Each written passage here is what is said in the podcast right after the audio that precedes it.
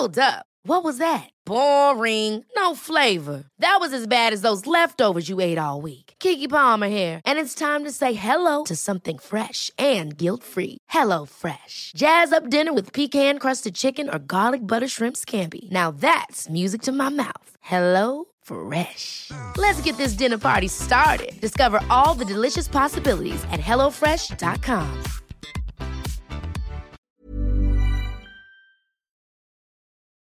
Haunted. I am haunted by my own ghost.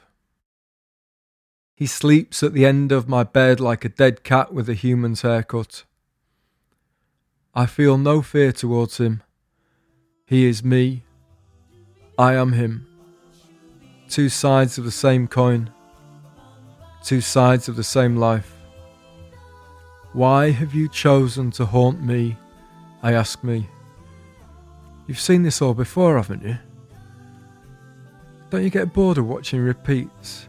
Well, well, no, don't tell me what happens. I haven't seen the end yet, have I? Get out there, I tell me. Live your death.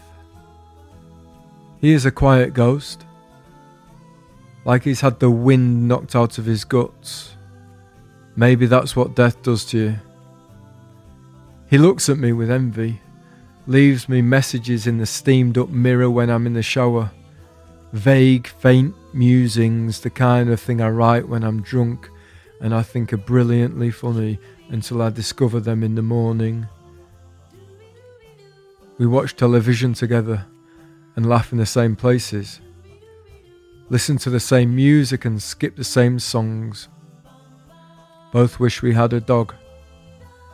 We sleep and wake up at the same time. We get hungry together and share the same taste in food. The difference being, I can taste it.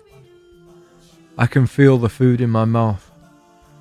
I need it to live. He doesn't. For him, it's a force of habit. I would rather have him haunt me than somebody else.